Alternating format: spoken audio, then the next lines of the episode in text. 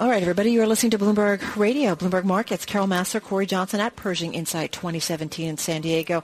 Uh, I came across some information. The White House under President Obama estimated that Americans lose $17 billion a year to conflicts of interest among financial advisors. Wall Street lobbying groups dispute that math. Some say, though, maybe the amount is even higher.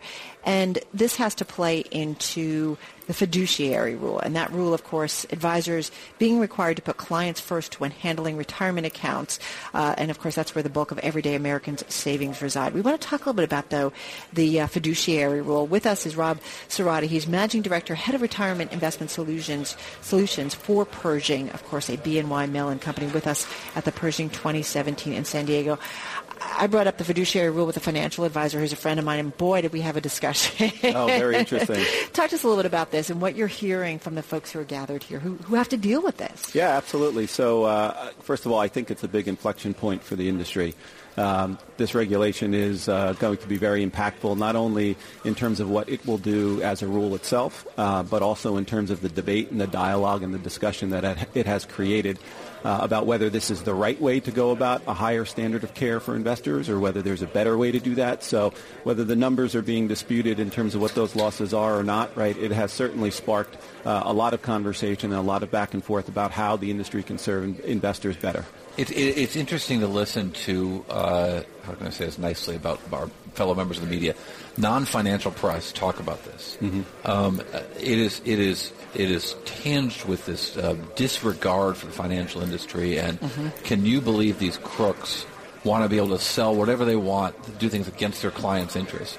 Um, uh, I, I, listened to a radio report the other day on, on uh, uh, public radio, and it was just they just it was it wasn't wrong but it, it wasn't nuanced in any way. And, and I think that that's an important thing for the financial industry to consider that, that 2008 wasn't too long ago. And mm-hmm. a lot of people think that something wrong happened there. It was, was done to them by the financial industry. And that's part of the backdrop here. Yeah, I, I think it very much is. In fact, uh, if you go back, this rule actually first came about in 2010. Uh, and it took a few different iterations before it came to be. And so, uh, you know, the prior administration worked long and hard at how that would look and how it would change. And I think that's the debate that's going on, which is uh, what is the right way to approach this? What's the middle ground, right? Um, certainly, there are bad actors in the industry, as there are in any industry.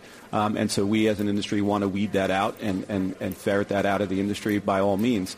Um, and so the question is just, um, is, is this rulemaking the, the best approach? Um, does it have unintended consequences? And I think that's been at the heart of the debate for the industry. My friend, the financial advisor, Dave, uh, without giving too much away, you know, he said, you know, you're just adding fees. You're making this more cumbersome for us to do our job. And he said the bad guys do get weeded out. I mean, he was he was pretty uh, animated when we we had this discussion. Um, how do we make sure, though, that investment decisions are made in clients' best interest? Because there are bad folks out there. There are. So, look, at the heart of the rule, one of the things they're trying to do is make things more transparent. Unfortunately, right, financial services and investing can sometimes be complicated. And so giving investors more information, in my view, is not always necessarily as helpful as one might think it is. We've all read those documents with tons of information, and most people then don't read it because it's just too cumbersome. Exactly. I can't remember the last time I read through all that fine print in my own investments, right? right? Just take a uh, credit card. Exactly.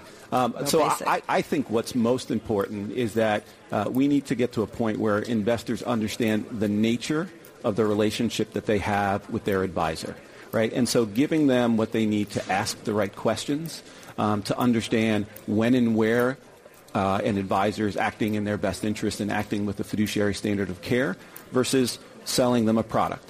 Um, and I think understanding um, how we can help investors ask those right questions, because if you understand the nature of the relationship and you understand how that investor, that advisor gets paid, you can you can dig in as deep as you want to go, and maybe you want to go deeper, and maybe you don't. It often makes me wonder if I don't know. Maybe I'm being too simplistic, but education, and I feel like it should start with kids and understanding because I think people aren't going to have pensions; they're going to have to be managing their retirement. I think more and more as we move forward. That why don't we start kind of an education process really early? Uh, we think financial literacy is hugely important, and as you point out, it starts. Uh, you know, it can start and should start at a, at a very early age.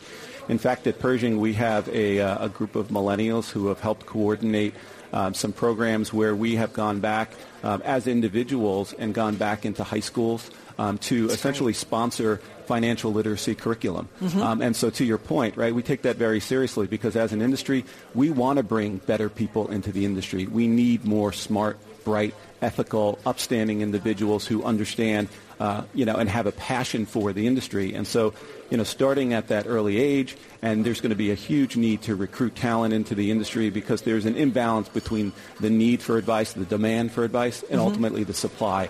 And so I think starting at a very young young age, I think is very important, and I think we're trying to do what we can in our part, if you will, to, to help that along. Well, uh, it's certainly um, interesting times in this business. So yeah. young people getting involved will have plenty, to, plenty to do. Well, you can't, you can't ask a smart question unless you're educated. Yes, that's exactly right. Rob Cirrotti, Managing Director and Head of Retirement Investment Solutions for Pershing. Uh, glad to have you on. Good to see you. Well, you've been listening to Bloomberg Markets and Bloomberg Radio. We have been here in San Diego, and the good news is we get to stay in San Diego another day tomorrow. We do. Pershing Insite 2017 at the Manchester Hyatt in San Diego continues. Carol Massar, Cory Johnson, San Diego. Bloomberg Radio.